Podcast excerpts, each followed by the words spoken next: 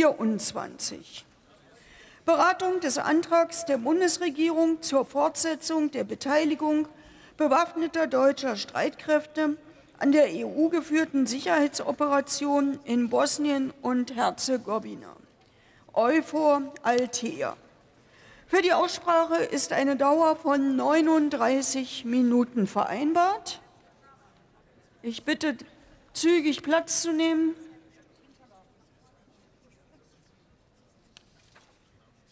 Ich eröffne die Aussprache. Das Wort hat der Kollege Philipp Krämer für die Fraktion Bündnis 90